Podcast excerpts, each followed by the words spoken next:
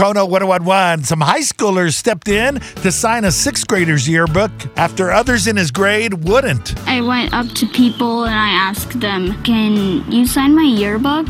And some of them were like, No. Poor Brody. He only got a couple of signatures, but he also wrote a note to himself in his yearbook said, Hope you make more friends next year, Brody Ritter. It was even tough on his mom reading that note that her son wrote to himself. There's probably about two or three kids that signed, and then about two teachers. That's when mom took a picture and posted it on Facebook. It got shared so many times and got noticed by some cool high schoolers. The soon to be seniors rounded up some friends, went to Brody's school, and said, We want to sign his yearbook. High schoolers came in and they just started signing my yearbook and talking about it. He ended up with more than 100 signatures and encouraging words like this I wrote, Hey Brody, we don't know you, but we think you are super cool, and I'll be your senior friend. And mom's faith is restored. It made me feel like there's a lot of good kids in this world.